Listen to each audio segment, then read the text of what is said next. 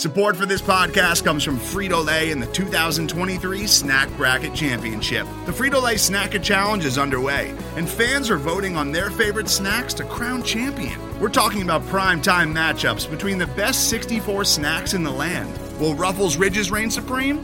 Can Doritos defend their dynasty? Or will Smart Food use their smarts for a surprise upset? Only you can decide. Get in on all the action for a chance to win up to $1,000 or a year's worth of snacks.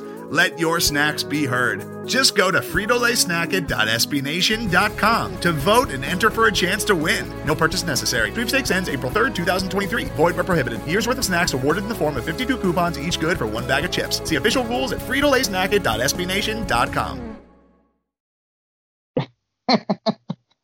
Banana, banana. This is afternoon pancakes. This is season two. This is episode, I believe, thirteen. Yeah, maybe. I believe this is fifty-eight overall. Um, we did forty-five last season, so we're getting close to our sixtieth episode. By the way, Yeah, that seems that seems pretty cool. my name is Jared. I'm here with my good friend Stephen Reed. How you doing today, sir? I'm doing well today. How are you? Doing good. Doing good. Uh, we were uh, just chatting before um, we started a podcast today. Um, please wear a mask.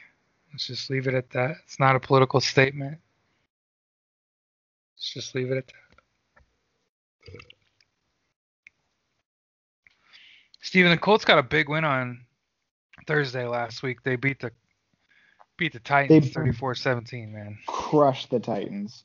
Um, it actually it, it's one of those things. It was such a huge win for the team and, and to move to uh, first place, tie with Tennessee in first place in the division, and having the lead based on head-to-head uh, matchup. It was it was huge for the Colts to come out and play and, and have a good game.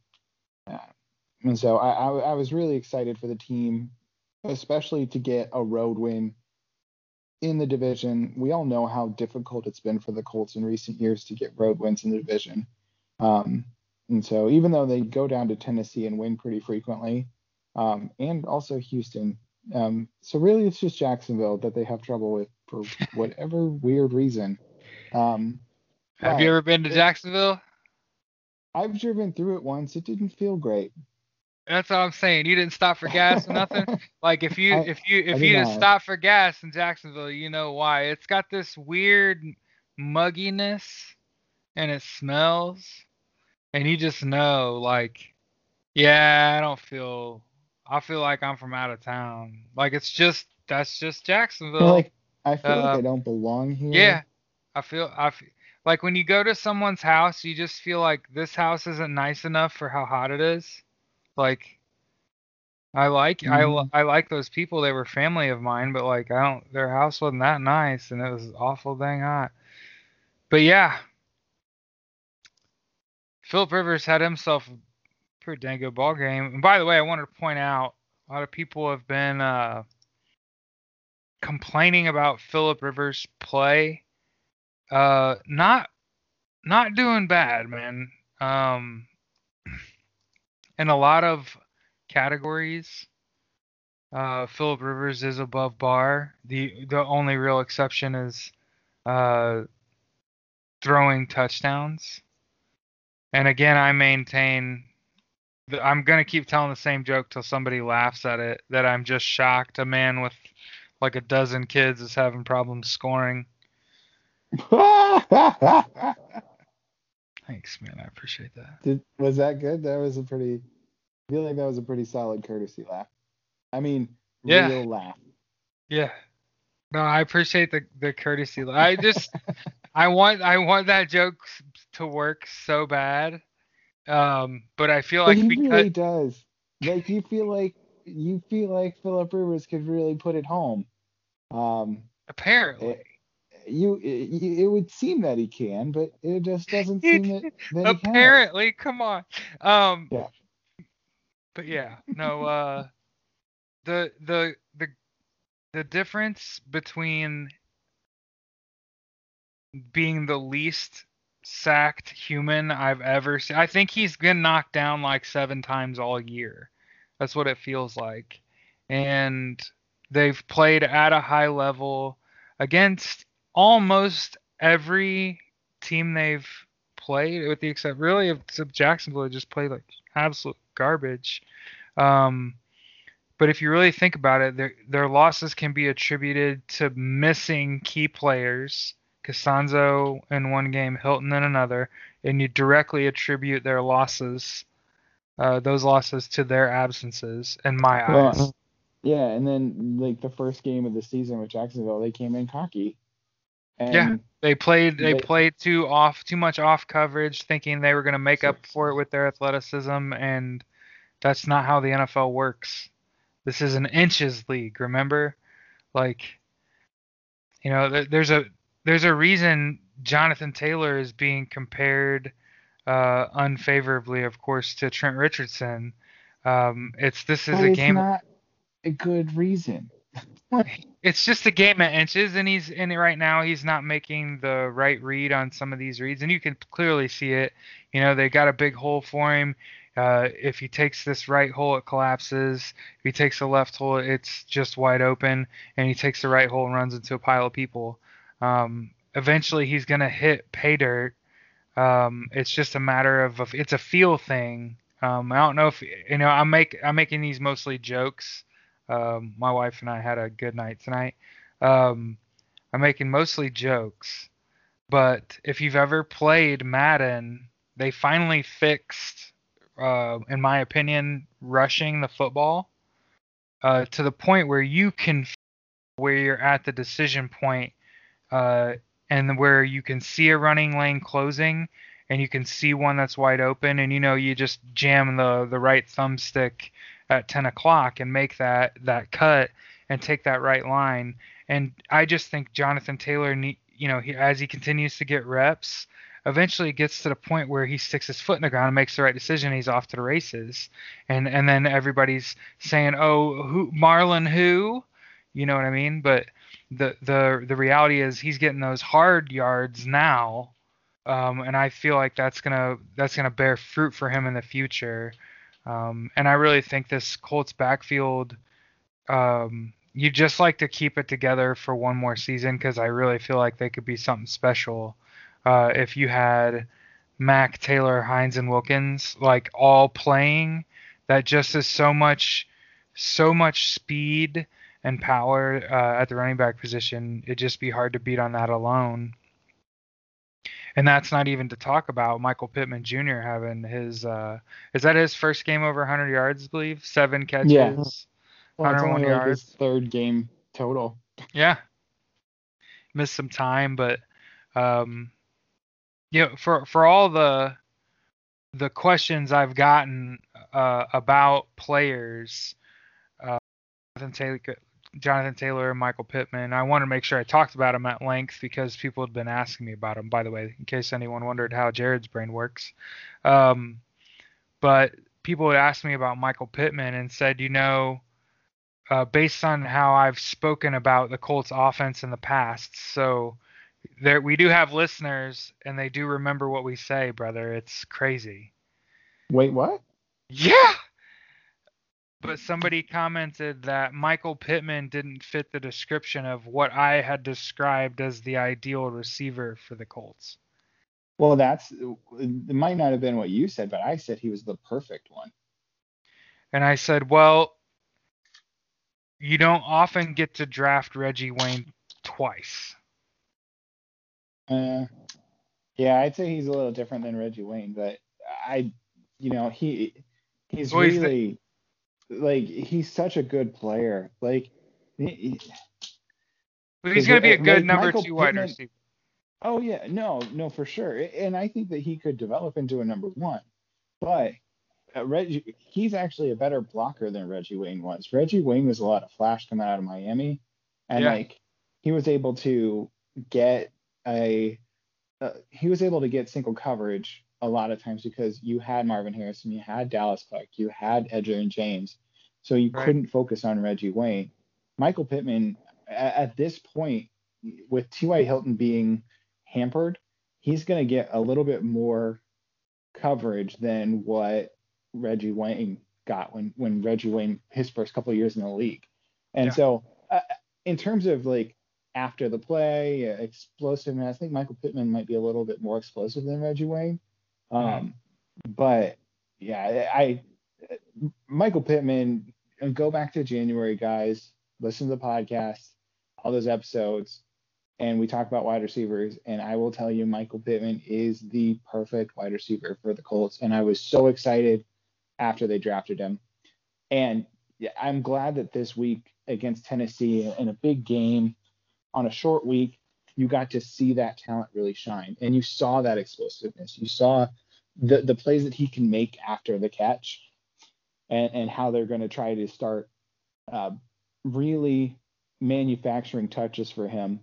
Eh, Similar to the way that they, they used Parris Campbell to start the season. Um, Parris Campbell obviously is a freak athlete, much more athletic than, than Michael Pittman, but it's a similar style in how they use it. I think they're probably going to try to keep sneaking to Michael Harris in that more Parris Campbell style role, uh, hopefully hoping that Parris Campbell can come back and, and play. But yeah, I, I just I was really excited about this week with the the Colts uh, beating Tennessee. Um, one of the big things that I that, that we should continue to harp on is how well the defense plays in second halves of games. Oh yeah. Um, they Tennessee had was I, I believe winning the game at halftime 13 to 17 something something around there and then Mhm. didn't score again. The colts rattled off i, I want to say 24 unanswered. Um, and special teams was just clicking. Uh, you saw the defense really play well. You saw the offense play well enough. Um, you, you saw them start to throw the ball around mix it up. I think that this team, if they continue to grow and continue to develop, this team can be just absolutely dominant and, and can be a real problem for teams, uh, for for other teams coming down the stretch. Um, they, their defense and their ability to stop the run, really, really provides a different type of of opponent for for a lot of teams. Uh, you're not they're not used to the Colts specifically being able to make people make people stop like on on defense to just stop an offense cold, especially in the running game. You know, you've seen the Colts getting eaten up all year in the passing game. Um, but once that defensive line really starts getting their act together and, and really starts hitting their flow, you see the quarterbacks have less time. You see the defensive ends being able to get in there and get get home. You see the cornerbacks being able to make a play on the ball. You see them gain confidence because they're able to to make that quick strike on the ball and be able to stop that play. And so I, I'm excited for the team. I, I do think that they're going to start mixing it up more in terms of the backfield. Um, and so they're going to continue to try to give Jonathan Taylor touches. He's he obviously didn't get a lot of touches this this past week. He had what seven carries, two two catches, um, and so he had nine total touches. Uh, but Nyheim Hines was just an absolute nightmare On his birthday. defense. Yeah, on his birthday, scored two touchdowns on his birthday. Um, and he was he is an X factor for this Colts offense, similar to the way, and we've talked about this before, but similar to the way that the Chargers use Darren Sproles, and Yeah. you know, also I believe how the Eagles used Darren Sproles. Yeah. Um, and so similar to the way that that they used to use Darren Sproles um, in those offenses is how you see Nate Hines, and he is such a mismatch because you can't put a linebacker on him, and you don't want to bring a safety down to cover him because then you're going to have a linebacker on a tight end, and I, either way, it's a mismatch for the Colts. And Philip Rivers is smart enough to recognize that mismatch, and he will take advantage of it. It's not like how Jacoby Brissett was last year, where Jacoby Brissett would have the mismatch and then he'd be late to throw. Philip Rivers is throwing that ball before a guy comes out of his break. Right. and because he knows where that guy is going to be, he trusts his arm, he trusts the players, and that's the main difference between the Colts offense last year and this year is competency at the quarterback position, and you're able to see them really string together a couple couple good games in terms of offense. I'm excited to see, um, you know, how they go. I, I shouldn't say string together a couple good games. They they weren't great against Baltimore uh, after the the Jonathan Taylor fumble. Um, but I'm really hoping this mini bye gives them an opportunity to really kind of short things up. So then going into Green Bay, they're able to reestablish that running game. Uh, with I, wanted them to give more touches to Jonathan Taylor still, uh, and I know people might not like that because he averaged like 1.7 yards per carry yeah. this past game. Um, but if you look at it, he had two catches for 25 yards. So get him get him some space. Stop running like for whatever reason this year, running between the tackles has not worked for the Colts. And, and I think and, I think it's because teams know that if we don't eat up that the A gap on either side, they're gonna kill us. Like they're just gonna run the ball down our throat. So they mm-hmm. they make sure that they're soaking up the the that could be it. gap between the guards on either side. I have a feeling and they're leaving the B gap open and it's I'm I'm literally saying the same thing. I'm just flipping it around and saying like they need they've been running a little more effectively to the outside with these powers. I like these little the fake the fake dive pitch away. I love the jet sweep. I've always been such a look. I've been playing NCAA football since the 90s the jet sweep was the play that when it came to NCAA football, it changed your offense. Because so often you're motioning just to figure out are they in man or zone. That's all mm-hmm. you get out of it. They can ch- change the play after that, after you motion. Then you wasted your motion. But with the jet sweep, sometimes you make them eat it. And that's that's kind of how I see the Colts are kind of the it's such a beautiful thing as somebody as a lover of data right? I love this math nerdy stuff. Uh, a lot of people in media were talking about the Colts going for it like three times in a row on the same drive, and um, uh, people were texting me asking me what the hell is going on with the Colts. And the answer to all of this and why it was sensationalized, I'll never know. Um, is when you know you got them, you go for it. That's just the rules of football. And I can tell you that every offensive player knew before the ball was down that they were going for it. I can promise you that everyone in that offense knew already that they were just going for, we're just going for it, pinning our ears back going for it. And that's a sign of a confident team. And when the defense, I'm, I'm saying it now at six and three, and I guess we've kind of been saying it all along. But at six and three atop the AFC South, um, you do not want to play this team in the playoffs. I'm telling you now, because their defense is going to give their offense a lot of opportunity, and they're going to get the ball with decent field position. Their specialist teams, uh, if you, I try to think of the Colts in terms of the rest of the NFL too. So when I say the Colts special teams are more wired tight than a lot of these teams in the NFL. And the Colts are a lot more disciplined than a lot of these teams in the NFL. You don't want to play this team in the playoffs. You sure as hell don't want to play them on Sunday, but you really don't want to play this team in the playoffs because I get it. A lot of people are going to say, but Jared, look at that dumpster fire two weeks ago against the Ravens. And I acknowledge that. I, and I raise you this road to victory in Tennessee. Dude, a month ago, like, first of all, not a single major media outlet picked the Colts to win that football game. We both did. And then when you when you really think about it, it's which would you have rather won? And a lot of people are going to say I would have rather won the Baltimore game, Jared. Not I that victory on Thursday did so much for it. Like, it wasn't so much like weight off your shoulders like the election has been, um, but it is definitely.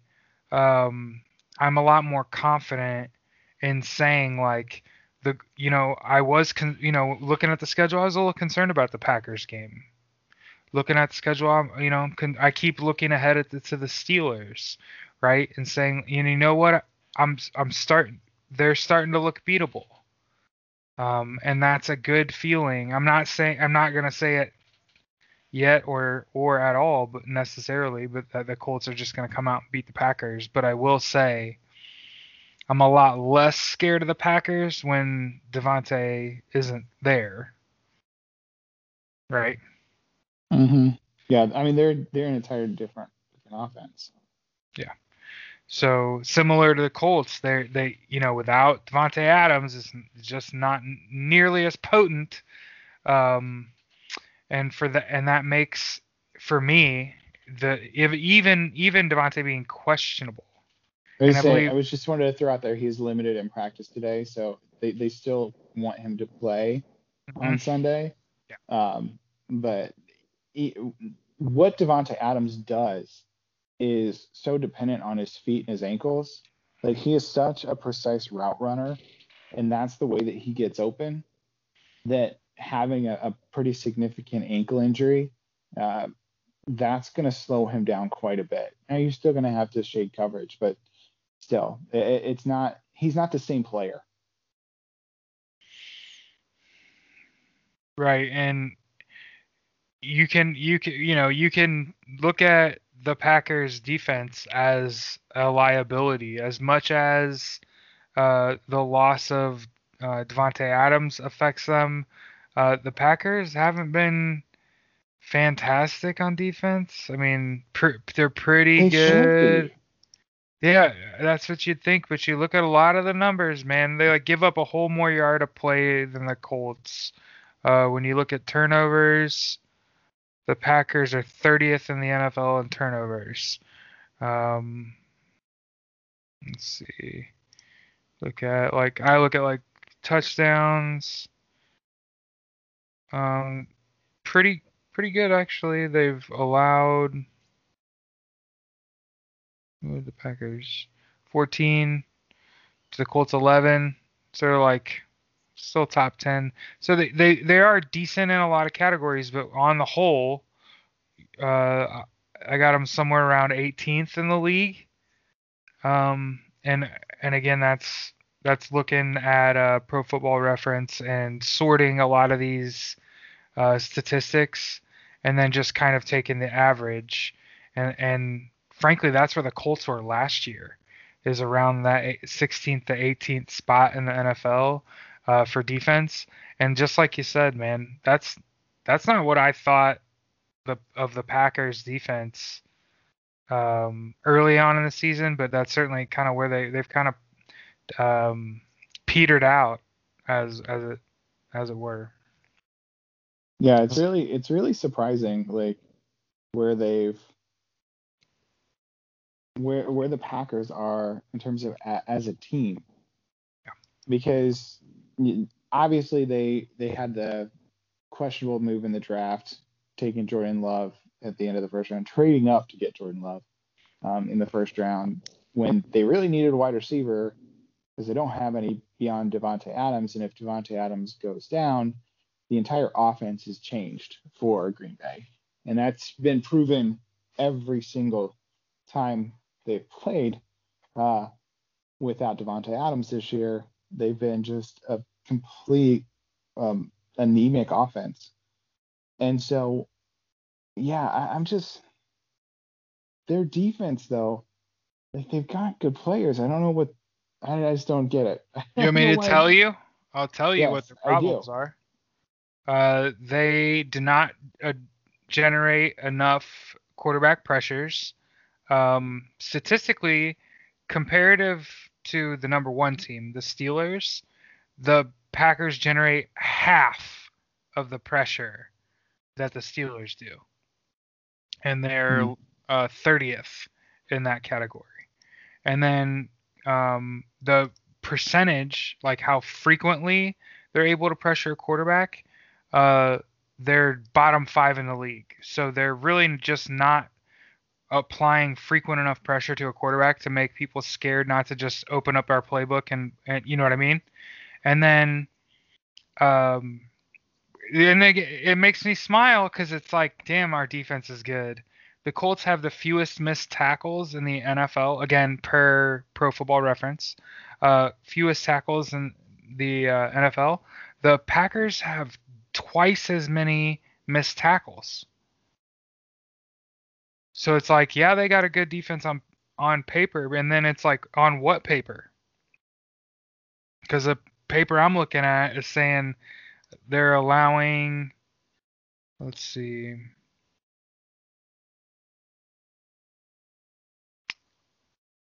Uh, a really high completion percentage. So they're allowing opposing quarterbacks to catch the ball about 68% of the time. Um, pretty good about limiting yards after the catch. Uh, let's see here. Uh, and they, they've only got four interceptions. Uh, uh, that's a problem. And they have only generated, well, 20 sacks. Um, but the Steelers, comparatively, again, have generated 36. So when you think about what an effective defense looks like, again, we use the Steelers, not the Colts, because the Steelers are the number one defense in the NFL. But when I say things like the Packers generate half the pass rush that the Steelers do, this bodes well for the Colts offense because if there's any, first of all, let me lead with there isn't anyone else in the NFL that I would rather see with time to pass than Philip Rivers because he's kind of fun to watch when he's comfortable. Um, I want to say something really quick. I don't think he's at all because I still hate his throwing motion. I don't like his throwing motion either, but he's he's like when when you when he's comfortable and he's dealing, he's fun to watch because it looks weird, but it's it's getting the job done, you know. And that's what I'm saying. Like if they're not going to generate pressure and he's going to have the time to do whatever he wants, uh, Colts should really take advantage of the porous um, pass defense the Packers have, and ob- obviously you know the Colts defense is going to show up. Um, and you know last week, you know Thursday they're talking all this all this mess about Derrick Henry, and I get it. He got us for 100 yards. It's the first 100 yard rusher. I believe is that the first 100 yard rusher Frank Reich has allowed. Um, I think Derrick Henry is the only 100 yard rusher the Colts have. Their only rusher the Colts have given up 100 yards to because I think he's done it in two separate games. Mm-hmm. Um, and the only reason he did it in the one prior was because he had like a 50 something 50 60 70 yard run in garbage time mm-hmm. um, where like they were trying to run out the clock and he just got a hole and took off. Yeah on thursday Derrick henry had 19 carries for 103 yards. His longest rush was 20 yards which means he had 18 carries for 83 yards which is 4.61 yards per carry. I'd say that is for all that Derrick Henry brings to the table, um, holding him under five yards a carry is an accomplishment. And I say that sort of tongue in cheek, thinking the Colts defense isn't going to let that happen twice in a season. Uh, and so that's an interesting position to be in. And that's more of like, that's just how the Colts defense is. Like, you may get them one time, but you aren't going to do that to them twice. Um, they're just different. They're just built different. Um, so yeah, I think uh, in addition, so we kind of spoke briefly about their pass defense. Uh, let's see, rush defense, uh, bottom of the barrel in the NFL. So, man, again, just kind of disappointing. Um, and again, this is rush defense. They allow 100 yards a game, uh, 4.6 yards a carry. Comparatively, Colts only allow three and a half yards a rush, which is like really good. Um, so again, I think a lot of uh, personnel on paper look good for the Packers, but when you put it all out there, um, this is a beatable defense, and it's not it's not the same as playing against the Ravens, who have a, a great defense and a capable offense, right? well, a great offense and great defense. They're playing against a Packers team with a potent offense, right? It has and it has great potential, but their defense is, you know, a lemon, if all things considered, right? Uh, Mhm. you, pay, you pay full retail for a lot of those boys, and they're just not that. And of course, I'm saying all of this, putting my foot in my mouth, uh, because I, I kind of can sell where my head's at. I think that I absolutely think the Colts win this game. Um,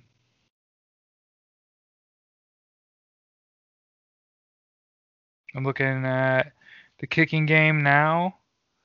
Um, middle of the league for the Packers in the kicking game. 11 for 13, so they've missed a couple field goals. Um, let's see. What I think could be interesting for the Colts is if they're able to consistently get pressure on punts um, and make it so punters have to think about that. yeah, make it an issue. Yeah, like like you had um you've had certain teams over the years that you always kind of worried about either punting to them and, and getting it to their returner. Like it, whenever you saw DeSean Jackson back there, you got a little worried. Um, for those old Colt fans, you know Dante Hall with the Kansas City Chiefs, Devin Hester with the with the um, Chicago Bears. You didn't want to kick to those guys, and then you had teams that were just good on special teams, where you always like Baltimore Ravens for years and years and years were good on special teams. Yep. Um, and they would take advantage of that. Chicago Bears, they were good on defense and special teams. It- Right. It's one of those things where it kind of feels a lot like Chris Ballard is recreating. Went to the that. Super Bowl, by the way. Yeah, when, no, that and that's what I'm saying is he's trying to recreate that Chicago Bears team with the Colts, and so far he's done a pretty darn good job of it. Um, you know, you've got an upgrade at quarterback, which realistically was the whole reason the Bears lost to the Colts in the Super Bowl. Um, is you know, they had, um, gosh, what is it? Why can't I think of it? Name now, Kyle Orton. That was one of them, but then, um, oh, Jay Cutler maybe. Rex No? Grossman. Rex Grossman. That was the que- I was like, man, why is his name slipping me right now? Oh, because he's not anybody you would ever think of as an NFL quarterback. Right. Um, and so that was the big issue with with the Bears, and now the Colts have a competent quarterback that can at least not lose a game, and if he has to, go win it. You saw that with the Bengals game, um, Right. where they he, he that's one of the things we talked about at the beginning of the season, uh, multiple times is you know we we know that Philip Rivers isn't likely going to lose you a lot of games. Um, he he cost them the uh, he cost them the uh, Ravens game Mhm. and, and Allegedly. the pick the pick six and then that that inadvertent safety. Um, or no that gosh now I'm getting my games all mixed up.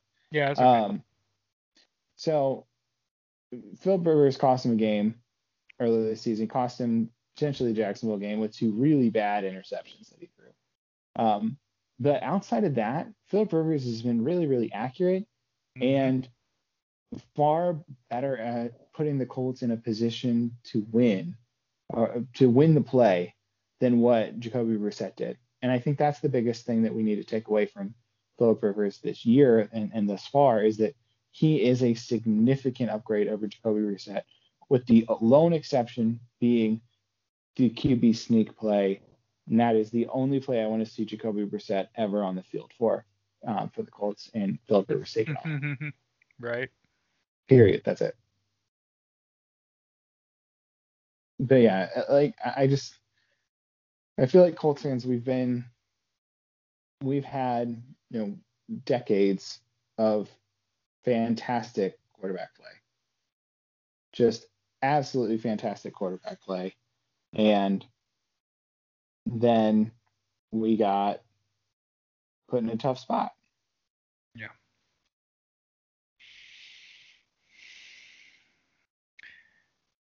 I'm sitting here looking at It was the Browns game. That was the one I was talking that I was thinking of where like Philip Rivers cost him nine points because he threw a pick six.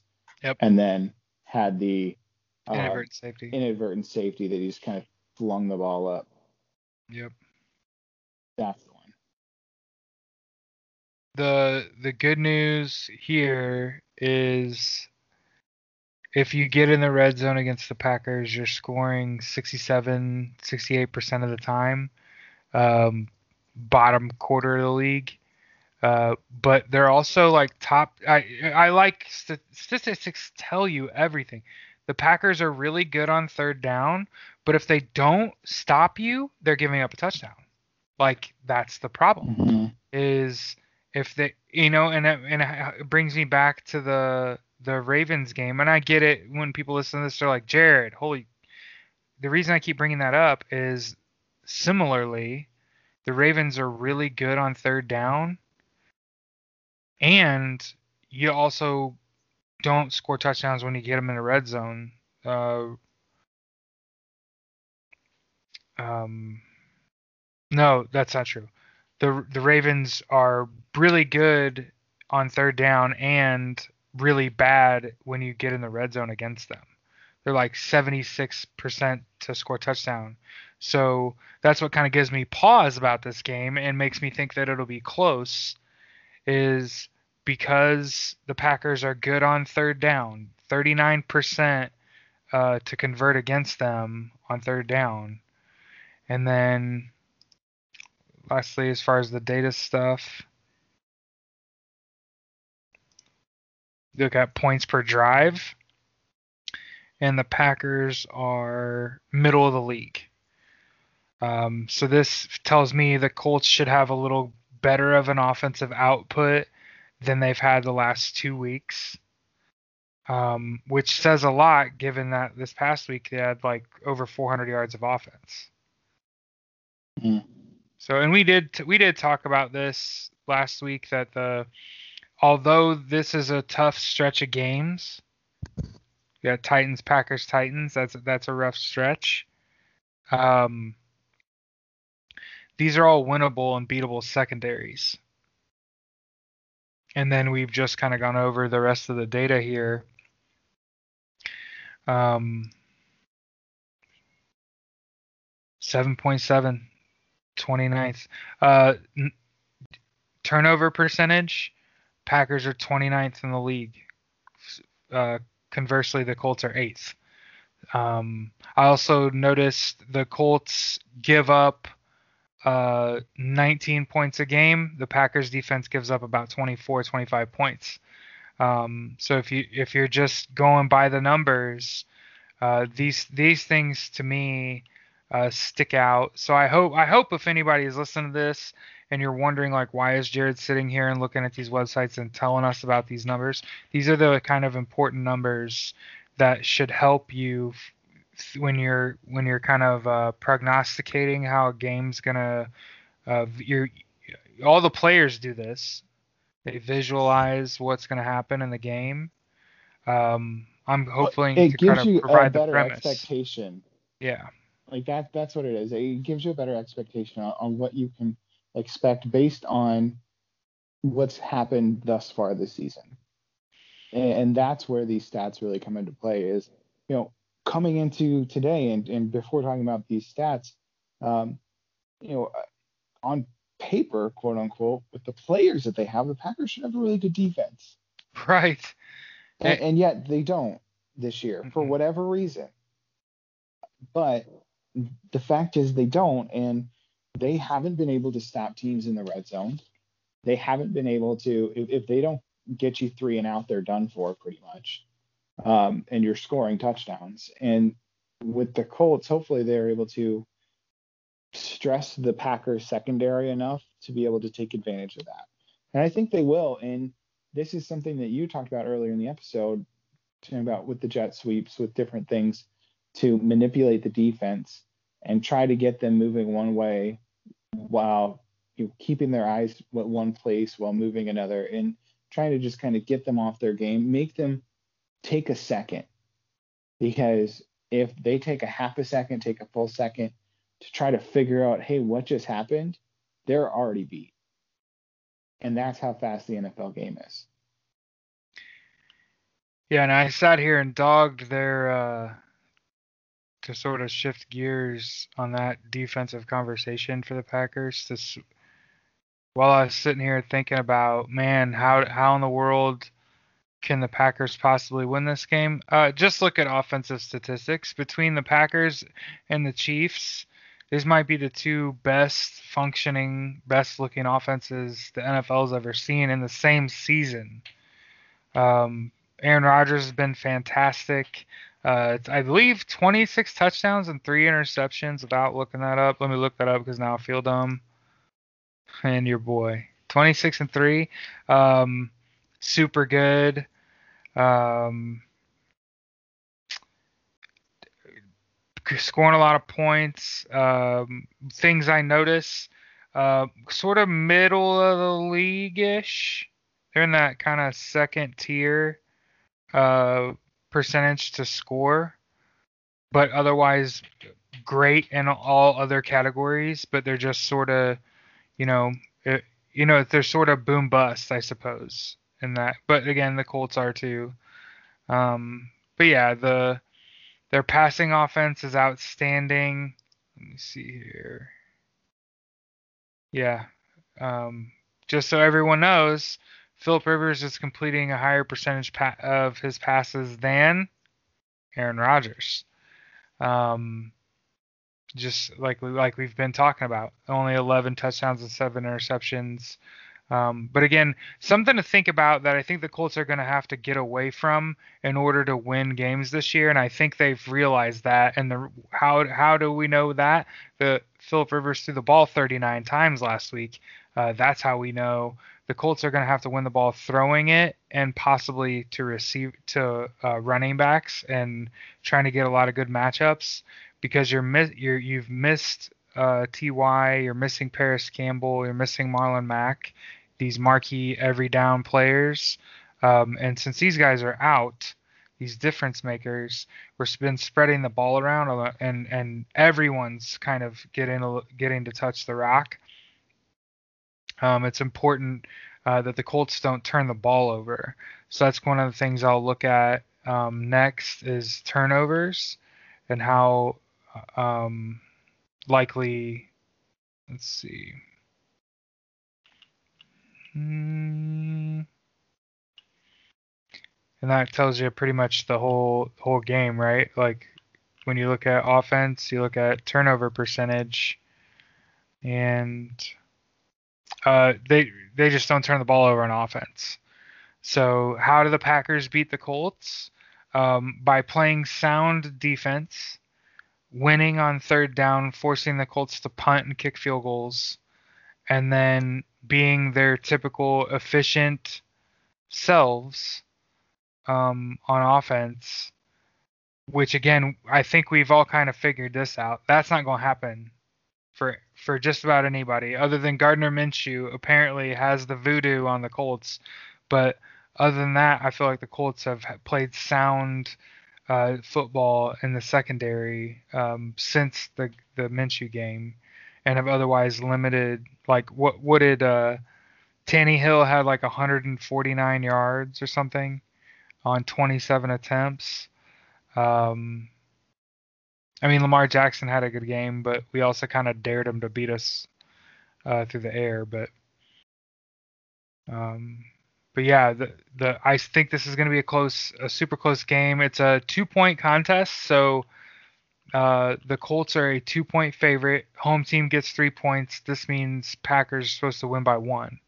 If you're wondering out there in the universe, um, every uh, Thursday. I try to wait as late as I can. I wait until the injury reports come out. Um, I try to take into account as much information as possible. I write a little betting piece.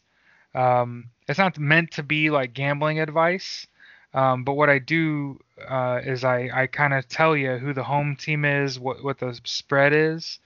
And so uh, this week, uh, the Colts are a two point favorite at home.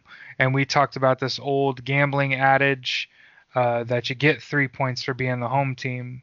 And when you take that away, uh, the Colts are supposed to lose by one. So if we were kind of betting on that game, um, you would take the Packers because they're getting two points.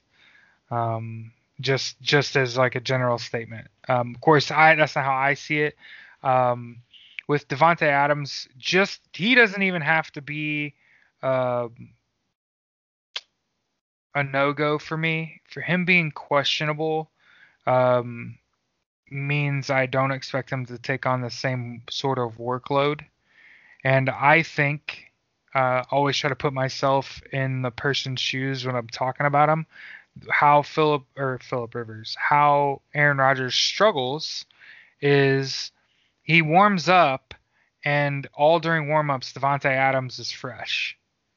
And then what happens is that Davante Adams comes out and catches a ball, and then he catches another one, he catches another one, and then in the fourth one he gets a stiff arm to the chest, and then he sits out the rest of the game. And Aaron Rodgers doesn't have a good enough timing with any of the other receivers, and the Colts beat the Packers on third down five or six times over the course of the game because they know that they can contain Davante Adams. He's either not playing or he's limited uh, because he ate a forearm shiver.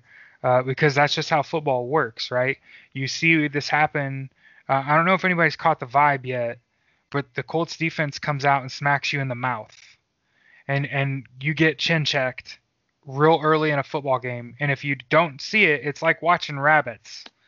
You start seeing heads starting to look around in plays like there's ghosts running around the football field, and that's because this Colts defense will come out and punch you in the face and start a fight, but not not actually starting a fight. Like they're they're actually they're playing football the correct way. They're hitting you f- full speed. We're not pulling up. We're not trying to save people. It's not how this works. They're playing defense. They're smacking people in the mouth, and when it what that it sets the tone in the game and then when the Colts offense comes out and their offensive line is brutal too, it has a psychological effect on your opponent. So for everybody out there that's like, man, the Colts are kind of boring sometimes. They don't they don't they don't put the ball at risk, Jared. They don't throw the deep fade. They're not they're not doing all these things. They're marching the ball down the field. They're they're controlling the time of possession.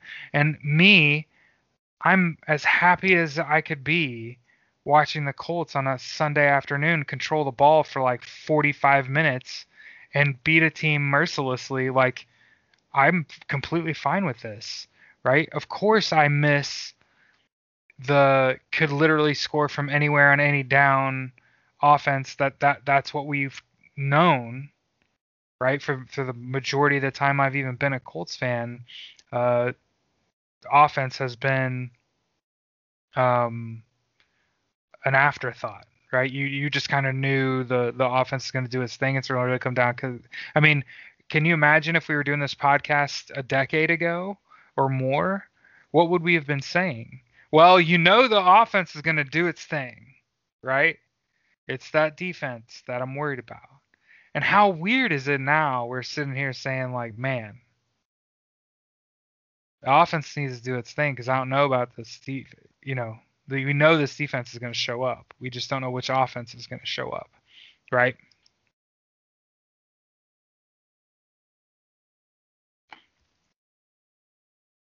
Sorry, I thought that was a rhetorical question.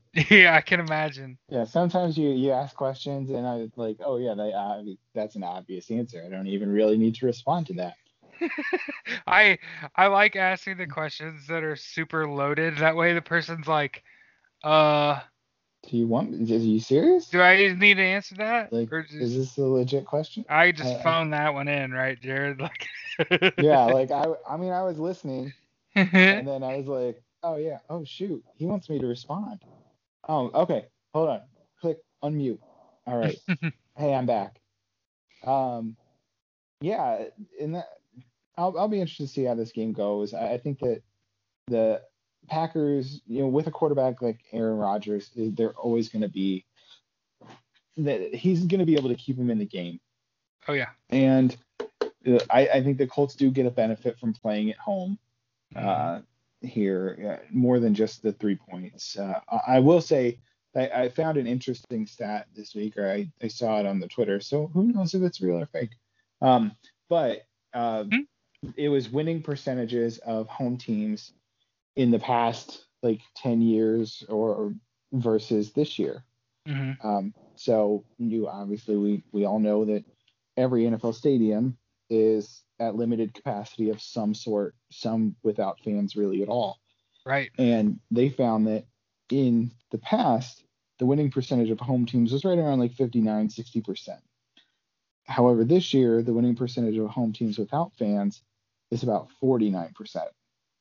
That's a pretty significant uh, drop. Right. That's at least one game every week that a, a, home team would normally win goes to the visiting team. Right. Um, and so I, think that, that was some just an interesting stat. Uh, although I will say I think the Colts do get an advantage playing at home more so than any other team. Um, at, at least given the way that their team is built for speed and for quickness, uh, specifically at the defensive line. And I would like to say again, pay Grover Stewart his money. Right, pay that pay, man his money. Pay him his money. He deserves it. He has been playing out of his mind. He should be right at that DJ Reader level, uh, if not making a little bit more. Uh, DJ Reader got, uh, want to say like a five-year, forty-two million dollar contract with like 24 guaranteed. I'm pulling that off the top of my head, so I may or may not be right on that. Um, sounds right. But mm-hmm. 24 guaranteed. I think Grover Stewart's probably looking at like probably similar numbers, um, maybe a little bit more on the guaranteed side. Chris Ballard can, with the amount of cap space he's got, he can literally sign anybody that he wants and still be well under the cap, even if the cap uh, pulls back a little bit next year. And so, pay Grover Stewart his money. I want to make sure that that's very clear. Um, and if you don't take away anything else from this podcast, I want you to take away that. Um, mm-hmm. But yeah, I think overall, uh, this will come down to can the Colts offense put some points on the board early? And if they can, you, you're putting the ball in Aaron Rodgers' hands to win the game, but you're also trying to have the Packers offensive line protect him for long periods of time. And they're just not as good um, as they have been in the past. And I'd see the Colts really taking advantage of that. They're also supposed to get Kemoko Turay back this week. The Colts are. Mm-hmm. Uh, he was activated. They waived Sheldon Day, which is a little bit surprising in terms of moves. I thought Sheldon Day had played okay, but Taylor Stallworth had really kind of taken over his role on the defensive line uh, since Sheldon Day got hurt early on. I could see Day coming back on the practice squad. Um, but Kemoko Turay comes back, and I, I'm really excited to see him in action again because he was, if everybody remembers, he was an absolute beast the first five weeks of the season last year, where he had the highest sack percentage and pressure rate um, in the NFL before his ankle injury. To have him now with a legitimate pairing in the middle that can keep blockers off of him, like he could legit be uh, just an absolute game changer for this defense. Um, going into the the final stretch, going to a really important stretch of season. Um, oh yeah, coming here with with Green Bay and Tennessee, and I had said before that if the Colts can come out of this stretch going two and two or three and one with both of those wins, with at least two wins over Tennessee, yeah. they're going to be sitting pretty. And remember, Tennessee plays Baltimore, who just had a really terrible game against New England this past week. So yep. they're going to come in motivated to play Tennessee. If mm-hmm. Baltimore beats Tennessee, the Colts beat Green Bay, and then the Colts win next week against Tennessee when they host them at home, the Colts effectively over. have a three game lead in the division. Because not only do you have a two game lead in the standings, because at that point the Colts would be eight and two or eight and three, yeah. and the the Titans would be six and five. But the Colts would also hold the the season tiebreaker by winning both of those games. So it's an effect. It's effectively a three game margin for the Colts. Um, and so, and that leaves you with, you know, the Colts, I, I believe, still have you know Jacksonville to play, and they've got you know, Houston to play twice. Uh, So Mhm. y- you've got games where it's it's unlikely that the Colts would lose enough games to really put them in trouble. Uh, they've got yeah, they've got if one, two, three, four, five. So they they would effectively be three games up with five to play Right. and those games would be alternating home and away with you know the the Texan or they go at Houston at Las Vegas then they host Houston they go at the Steelers which is going to be a rough game at the end of Mhm. December in Pittsburgh and then they host the Jaguars so every one of their last four games is played on a place that is either warm or indoors with the exception of Pittsburgh Right. and it- so, like, the Colts could literally run this. Because at that point, at the end of the season, Pittsburgh might be sitting at number one and not need to actually and not need those last two games. Yeah, and that was kind of that was kind of where my head was while you were talking. I was like oh man you know pittsburgh's undefeated right now and it could get to the point where you know colts really vying for that playoff spot and willing to put it all out there on the line. And the steelers could say you know we may see them in the playoffs and we're not going to lose our seeding to them right because i don't think the colts obviously obviously uh, Steelers are nine and zero right now. Colts are six and three, so we're three games behind. I don't think the Steelers lose between now and and facing the Colts, so you could put that down and say I wrote it down. I don't think the Steelers lose. Um, and then so they come in that game potentially like what 13, 14 and 0. May not need to play them. Let the Colts get that 10th win or 11th win or 12th win, whatever. They're still not taking the seeding from us. Um, I can promise you though, with Mike Tomlin, that's certainly not going to happen. They're coach every game to win every game. Um, but the thought's certainly nice. Like, that I would love it if somebody would sit their best players against me. You know, because because being Colts fans, that's what we've done. You know, it got to the point in Peyton's career where they're pulling starters when they're, you know, starting seasons 14 and 0. You know. So let's If do. look Uh, at the, oh, go ahead. look at the N- NFC versus the AFC right now. You have ten teams in the AFC that are six and three or better. In the NFC, you've got six teams that are six and three and better, and the number four seed in the NFC is a team that currently has a just under 40% winning percentage, which is the Philadelphia Eagles at 3 5 and 1, who would host a home playoff game against the Tampa Bay Buccaneers. Um, and so, like, that's just, it's kind of mind blowing. Like, if I was in the NFC East, I would just try to lose out because you're not going to make do anything once you get to the playoffs. Right, you're playing. You're gonna play the ones. Like, it, and you're well, not only not you're gonna play, be playing the five seed because you'd be hosting that. But oh, right. not not only not only that, but you'd be going in and making the playoffs with a pretty substantial losing record. Um, unless if somebody can string together wins that a, a record that would normally put you in like the top five, top eight picks in the draft. And if you make the playoffs, you are locked in in the 20s for the entire draft. Tough. So like right now, if if you went league wide, like you got one, two. The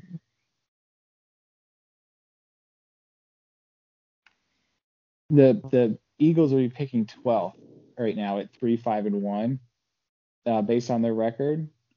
But if given that they would make the playoffs, they would be picking at least 21st, or at, at worst or best 21st, because they got knocked out in the first round.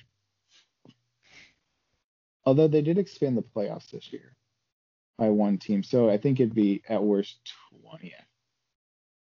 Yeah, that's what I was hoping you were considering the expanded playoffs when you were talking about that. You want to well, do our little NFL pick 'em 19. and get out of here? Yeah, yeah, it sounds like a sounds like a good idea. Well, let's do it then. Hey, uh, Stephen, tomorrow Thursday Night Football, might as well just call this game of the week, right? The Arizona Cardinals play at the Seattle Seahawks. Who do you think wins that game? Um, I'm gonna go with the Seahawks. I agree. Honestly. You're you're just very unlikely to beat Seattle at home. Well, and uh, at home on a short week. And then, hey, on Sunday, the Eagles play at the Browns. Who you got there? I'll take the Browns. Same. I don't trust the Eagles, man. They stink. No, they just Uh, lost to the to the Giants. By 10. Yeah. The Giant, it was like Daniel Jones and who, right? Um, and then, hey, the, the Falcons play at the Saints. Who you got? Saints may be trotting out Jameis Winston. Who you think wins this game? I still think it's the Saints. I just think that they're so much better. Better the- on both sides. Yeah. And then uh, the Bengals play at the Washington football team. Who, who you got there? Uh, this is interesting. I think I'll probably Yeah. take the Bengals. Um, because I like Joe Burrow. Mm-hmm. But uh, this game, I think, could, this literally could go either way. I, I wouldn't be surprised.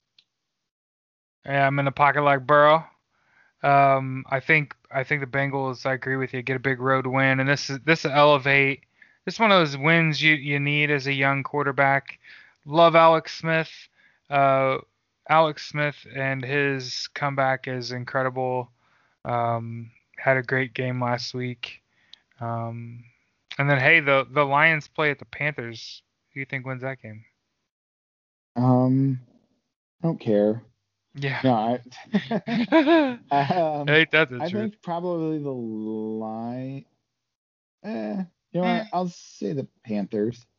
Wait, is Christian McCaffrey playing? No, so no CMC. Lions. Uh, Teddy Lions, then. Bridgewater is banged up. Uh, Lions, it's just like you said, who cares? Lions are five and five. Um, uh, Steelers play at the Jags. Uh, Steelers are ten point favorite, so no, but don't go crazy on me there. But I'm pretty sure we both know who's winning that game. Jaguars. Yeah, right. Yeah, wouldn't that be crazy? Like, Wouldn't that be? seriously, They come out and actually Jaguars play. two football? wins. Jaguars two wins this season to be against the Colts, who Colts are the and leading Steelers. divisions in the Steelers. Like Best if they came, if if somebody were talking to you Hey. after like week 10, week 11, and said, yeah, the Jaguars beat the Colts and Steelers this year, they'd be like, oh my gosh, they're like definitely leading the AFC South then. And you're like, no, those No, are those literally their the only, two, wins. wins. Yeah, only two wins this season. And then, uh, hey man, the, the Titans play at the Ravens. Who you got there? I think I'm gonna go with the Ravens on this, just because the Titans are not good against the run usually. Uh, Or at least similar. they're, they're, no, let me let me rephrase. They're not good against the run in space, and that's where Baltimore can just crush you. and I think it's it's playing against Baltimore is a tall task. Playing against Baltimore in Baltimore is the tallest of tasks. Uh, and for that reason, I think the Ravens get it done at home. It's just a tough place to play. Uh, I get it. no Both teams are coming off losses, and Baltimore came off a pretty embarrassing loss to the Patriots. Like at least Tennessee's loss was to a divisional opponent that's really good. The Yeah. Patriots are not good this year, and it took a hurricane coming through, you know, Boston Mhm. area or Foxborough, Massachusetts, to really give the Patriots even a shot to win this game. Because if that's played in normal conditions, Baltimore runs runs them out of the stadium. Right. And just so everyone's aware, So- like you you lose games because of weather. That happens. And some teams just aren't good for it. The Colts shoot for years and years and years.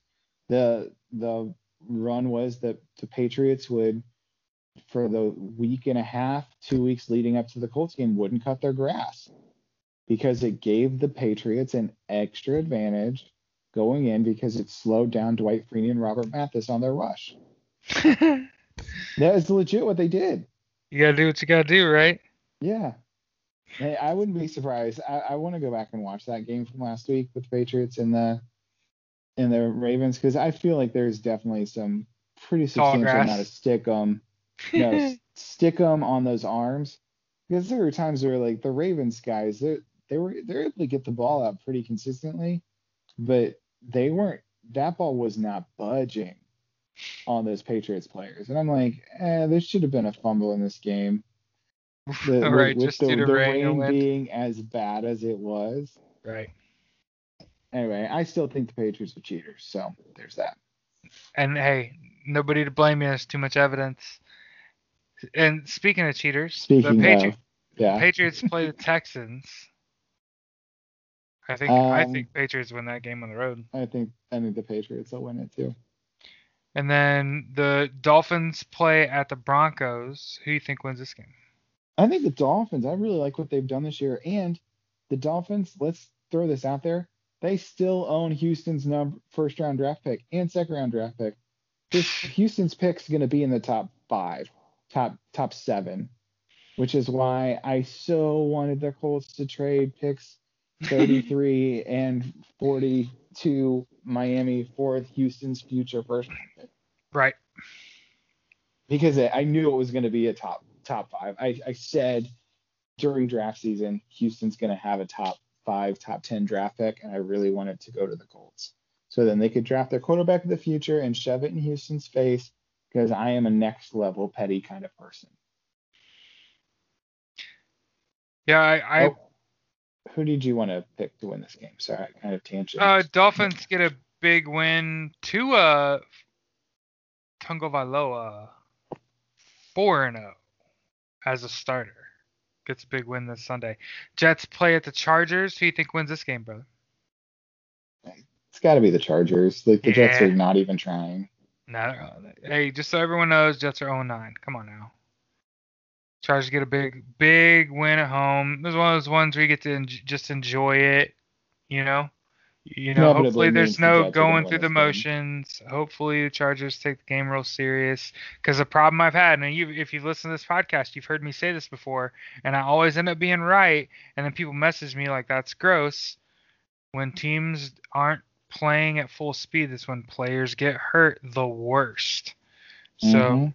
I t- will probably not watch Jets Chargers because you're going to see something you don't want to watch. Uh, the Cowboys play at the Vikings. Uh, Andy Dalton's supposed to start for the Cowboys this week. Just letting you know. all right, I'm going to take the Vikings. Same. Hard So, same. And then, uh, hey, Sunday Night Football this week. Not a terrible game. Chiefs play at the Raiders in the Death Star. Who wins that game? You know what, I'm going to go on a limb and take the Raiders in this game. Ooh, look at you. And I don't blame you. Um, Raiders should feel pretty good at home. And the Raiders beat the Chiefs in Arrowhead already this year. Uh, I'll go ahead and take the Chiefs to get the win on the road uh, and move to 9 and 1. Uh, and then Monday night, the Rams. Ooh, that's a good game. Rams Should play at the Bucks. Who do you think wins this game? Um, I'm going to take the Bucks in this game. Yeah, I think I'm gonna take the Rams here, man. Um, I've tried to convince myself to take the Rams so many I times, and I do it. and forth on it. I do. I take the Rams, and then I just the, after the game, I was like, was Here's my problem. Here's my problem. Rams are dumpster fire on the road. Um, they're two and three. For some reason, Sean McDermott loses his play sheet when they go on the road, and I'm kidding. Um, McVay. McVay, sorry. Um, McDermott's a Bill. Um, but yeah, it just they they're not packing the same punch on the road typically. So now you're back to the Bucks. Are you No, no, no. But um, here's why I'm taking the Rams Oh, though. all right. He's a smart cat. He knows this, and I, I we we I make that statement frequently. If my dumb butt is sitting on a podcast calling it out, they know. Sean McVay knows they're doo doo on the road. They they are lacking punch on the road. They're going to play a Bucks team coming off a big win, scoring a ton of points, and I just think the Rams. First of all, they have a game wrecker in Aaron Donald. And on offense, the offense is talented enough that it gives me pause. Uh, and basically they're Tampa Bay is a four point favorite. You get three for being the home team. That means Vegas says Bucks win by one. Say that's a little bit tighter of a game than I thought it would be. So I, I'm just gonna take the f- flip side of that and say Rams win a close game. Um, but it, but what it does is it shows you the Bucks can be beat.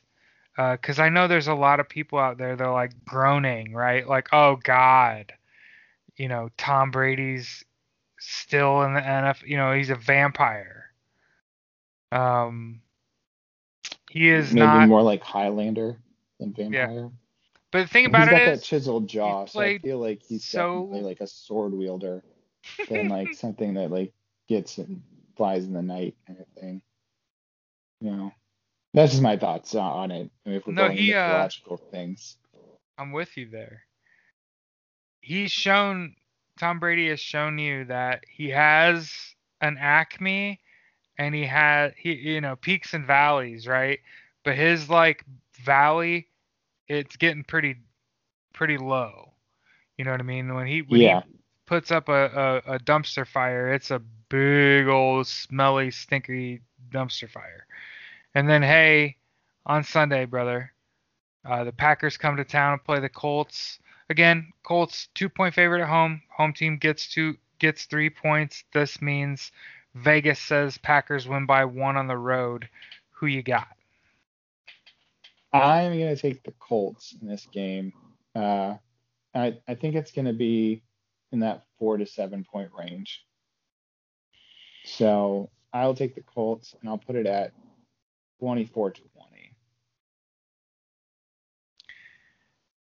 Yeah, I think um, as we've said in recent last few episodes anyway, the secondaries are exploitable in these next few contests for the Colts, and it's for that reason um, that they're just able to score from out from even from outside the red zone. I have confidence, um, and for that reason, the Colts just put up a little too many points on offense for the Packers to overcome, and I think that it's kind of going to be one of those 35-31 games. Um, the over under is 51 and a half. I'm smashing the over uh, on that too. I'm apparently going under. Yeah. Um, but that's a that's a, a that's a chunky 50 anything over 50 points you, it- for me is you always take the over. Um,